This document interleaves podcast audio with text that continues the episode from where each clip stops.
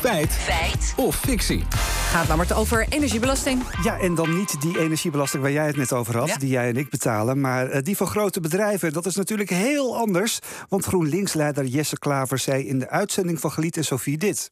Een bedrijf als Tata Steel en Shell betalen nul tot geen belasting over de energie die zij verbruiken. Die twee bedrijven samen in Nederland die verbruiken net zoveel ene- energie.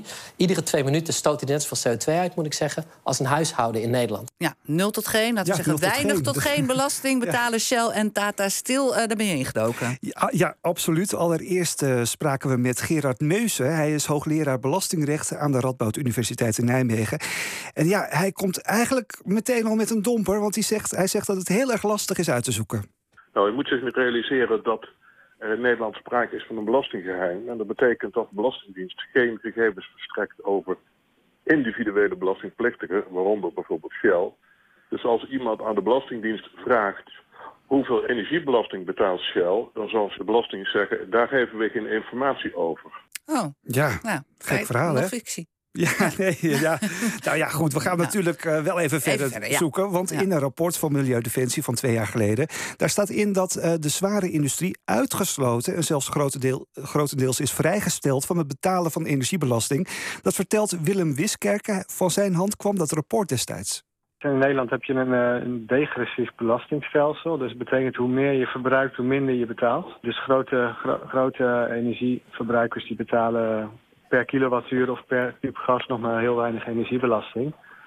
Maar dan gelden er voor de zware industrie ook alweer allerlei vrijstellingen. En daarbij geldt dat alle basismetaalproductie is helemaal vrijgesteld van eh, energiebelasting. Dus Tata Steel be- betaalt helemaal geen energiebelasting. Het is volledig vrijgesteld. Ja, dat is dus Tata Steel. Maar ja, hoe zit het dan met Shell? Weer Willem Wiskerke. Bij, eh, bij Shell is dat eh, misschien minder eenduidig. Want wat voor energie die verbruiken is, eh, is, is, vind ik moeilijk om vast te stellen. Ik weet niet precies hoeveel energie ze inkomen. Hmm, bij Shell dus niet helder hoeveel energie zij inkopen. Bij Tata Steel duidelijk, hè? Nu Ja, dus. ja. Maar is daar wat aan te doen? Nou, dat hebben we ook even voorgelegd aan hoogleraar belastingrecht Gerard Meusen. Het is natuurlijk vooral een politiek verhaal. Ik bedoel, daar spelen allerlei economische belangen. En dit is natuurlijk een beetje de clash tussen eh, economie en milieu.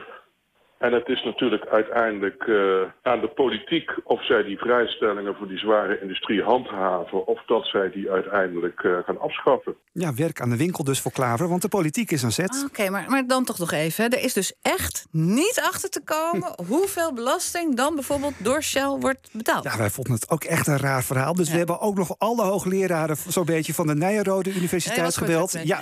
en die zeggen eigenlijk hetzelfde als Meeuwse eerder. Ja, alleen als je er werkt en je bent met de belastingen van je eigen bedrijf bezig, dan weet je hoeveel je betaalt en anders niet. Oké, goed. Dan gaan we eh, toch maar terug naar het begin. Die uitspraak van Jesse Klaver over het weinige belasting betalen door grote bedrijven als Tata Steel en Shell. Feit of fictie? Ja, voor Tata Steel kunnen we zeggen het is een feit. Voor Shell kunnen we dat niet zo stellig wel of niet zeggen.